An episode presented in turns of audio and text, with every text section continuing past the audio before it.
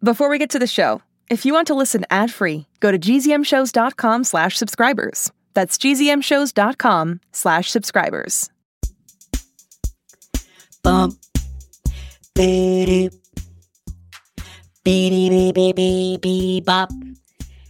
Hey, everybody, welcome back to BeeBop Tales. It's season five, and things are getting really crazy. If you remember what happened in the last episode, Pandolph and I were chased by a big bat through a cave, and then I, for the first time in my life, made a mistake. And I fell down some weird hole in the middle of a mountain. And that's where we left off. So, what happens now? To answer that question, we have to ask another question, and luckily, our listener Edie asked the very question we needed to ask, but she asked it first. Here it is, Edie. Hello, I'm Edie. I'm seven from Dunedin, and I have a question for BeeBop. Have you ever been sucked into a television and forced to play along? All right, I should say that Dunedin, where Edie is from, is all the way over in New Zealand. So thank you so much, Edie, for that amazing question. Okay, here we go. Are you ready? Let me put on my Jonathan voice. Hi, I'm Jonathan Messenger, and BeeBop is my master. All right, here we go. Season 5, Episode 4 of BeeBop Tales Change the Channel. Some say I'm a genius. BeeBop had forgotten to turn his lights back on and had run right off the edge of a cliff. Yes. Tiny! Tiny, can you hear me? Yelled Pandolph. Yes.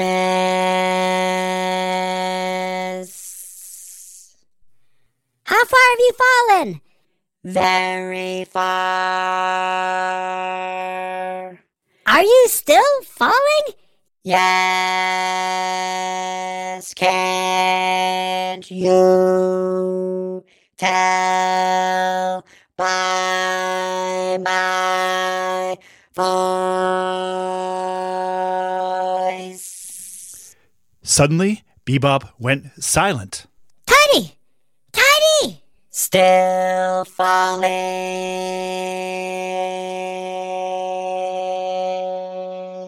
Uh, uh, okay, I, I don't know what to do. I don't have a spell that's strong enough to pull you all the way back here from that far away. What? I said I don't have a spell. Oh, sorry. It's hard to hear. Hmm. Should I keep going for the pearl, which will provide me the strength to stop Tiny from falling, or should I try to save him now? Save me now. But trying to save him now would be a fool's errand. I'd never have the power to stop his fall. You could at least try.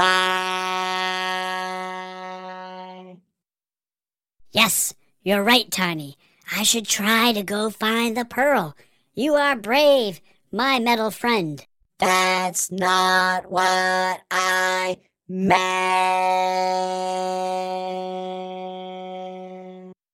But Pandolph was now focused on the mission ahead. Luminous! Pandolph cast a spell, and his fingertips lit like Christmas tree lights, and he could see the path ahead continue to wind through the mountain.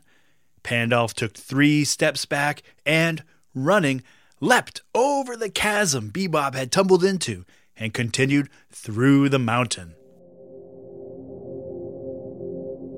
Once again, the tunnel returned to silence. Pandolf kept his nose in the air and his ears sharp in case the big bad mean bat followed him down toward the pearl. Eventually, he began to wonder if, perhaps, he should have done a little more to save BeeBop. After all, BeeBop is the hero of this story, and how could the show go on if BeeBop isn't even in it? I mean, Wouldn't everybody be mad that BeeBop wasn't there? This is the BeeBop show. What a fool Pandolf had been. And then, just as an overwhelming wave of regret washed over him, he found himself in a strange room. Not a cavern, not a chamber like where he had found the bat. He was in a room with a leather reclining chair, empty pizza boxes strewn all over the gross carpet. A giant television sat in front of the chair. Something about this rang a bell. Something familiar about the messy nature of the room. But Pandolf couldn't quite place where he'd seen this before. He looked around the room, but didn't see any way out beside the way he'd come in. So he picked up the remote control on the greasy coffee table and clicked on.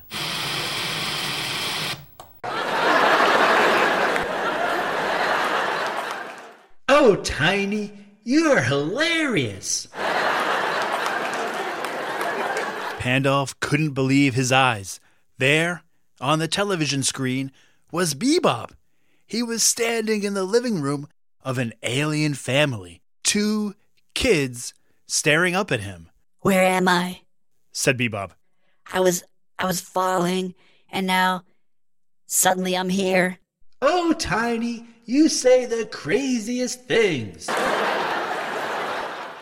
Tiny? said Pandolf. BeeBop turned toward the screen. Pandolf, Pandolf, is that you?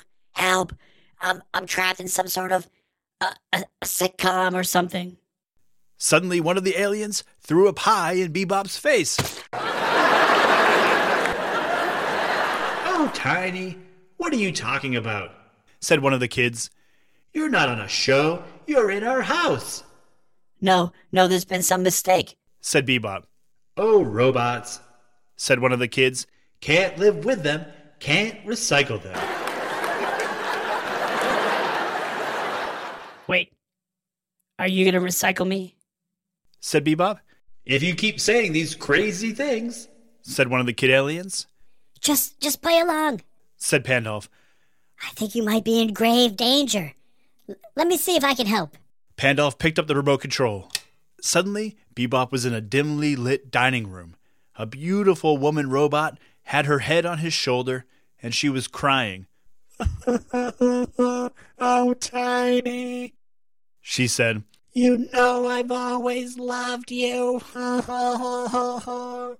Uh, what? said BeeBop. The lady robot sent a short zap through BeeBop's body. Ow! Tiny, you're in a soap opera. Play along. Urged Pandolf. Don't play coy. Said the lady bot. You know that I've loved you ever since we were young, but then you went off to war, and I was swallowed by a fish monster, and I thought I would never love again. Change to the channel, please, Pandolf. Pandolf pressed another button. Okay, Detective Tiny. BeeBop found himself suddenly in a dingy police station. A large man in a trench coat staring down at him. You've been on the case for three weeks, and so far you've come up with nothing. Nada. Bupkis. Zippo. Zilch. Donuts. What do you have to say for yourself? BeeBop was now in some sort of police drama. Uh, Chief? Said BeeBop. Yeah? Said the chief. Uh, that guy did it. BeeBop pointed to another guy standing in the room. There's your crook, Him? said the police chief. That's my brother. Pandolf clicked the remote again. No, no, get me out of here. Not this, not this. Yelled BeeBop. BeeBop was now standing in static, gray and black pixels bouncing off of him. He peered out of the TV. Pandolf, please, you gotta get me out of here. Please. Maybe if I turn the TV off. No, no, no, no, no, no, no, no, no, no, no, no, no. Don't turn it off. Whatever you do, do not turn it off. I don't know how I know this, but I just do. You turn off the TV and you'll never see me again. You just have to find the right channel and then I can climb out. But what channel? said Pandolf. There are all these numbers on this remote. I don't know which ones to press. I don't know. said BeeBop. If only there had been a clue. BeeBop Tales, BeeBop's on TV. Turns out I'm more suited for the big screen. BeeBop Tales, BeeBop Tales, BeeBop Tales. All right, Edie, I hope that answers your question about if I've ever been in a television and forced to play along. But here's the question How do I get out of the TV? There must be some combination of numbers on the remote control that will get me out.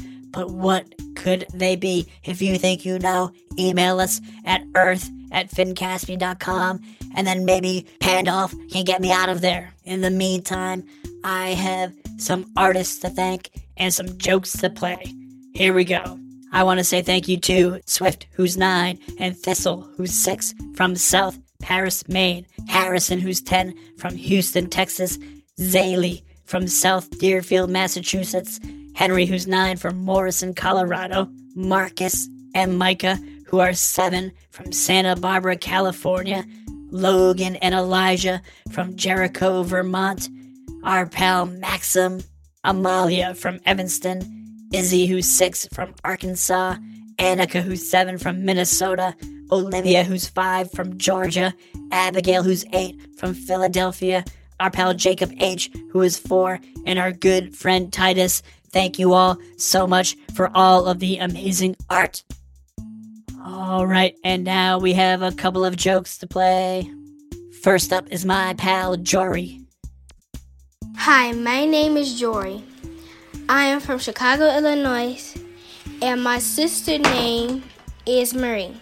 She is 18 months old. I am 9 years old. Today's joke is How mm-hmm. did the alien break his iPhone? He Saturn it. that is great. Thank you, Jory. And special shout out to Marie for being a born comedian at 18 months old. You guys are great. Thank you all so much. And now we have our good pal, Alex, who is going to tell us a great joke. Hi, my name is Alex.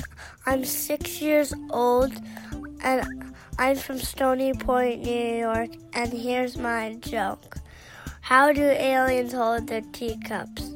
On flying saucers. awesome. Thank you so much, Alex. Thank you, Jory. Thank you, Marie, for all those awesome jokes. Thank you, everybody who's been sending me art to eat. I really appreciate it. And now I need your help.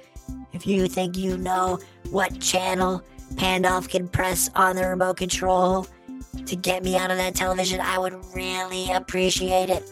All right, send in those ideas, and we will see you next week.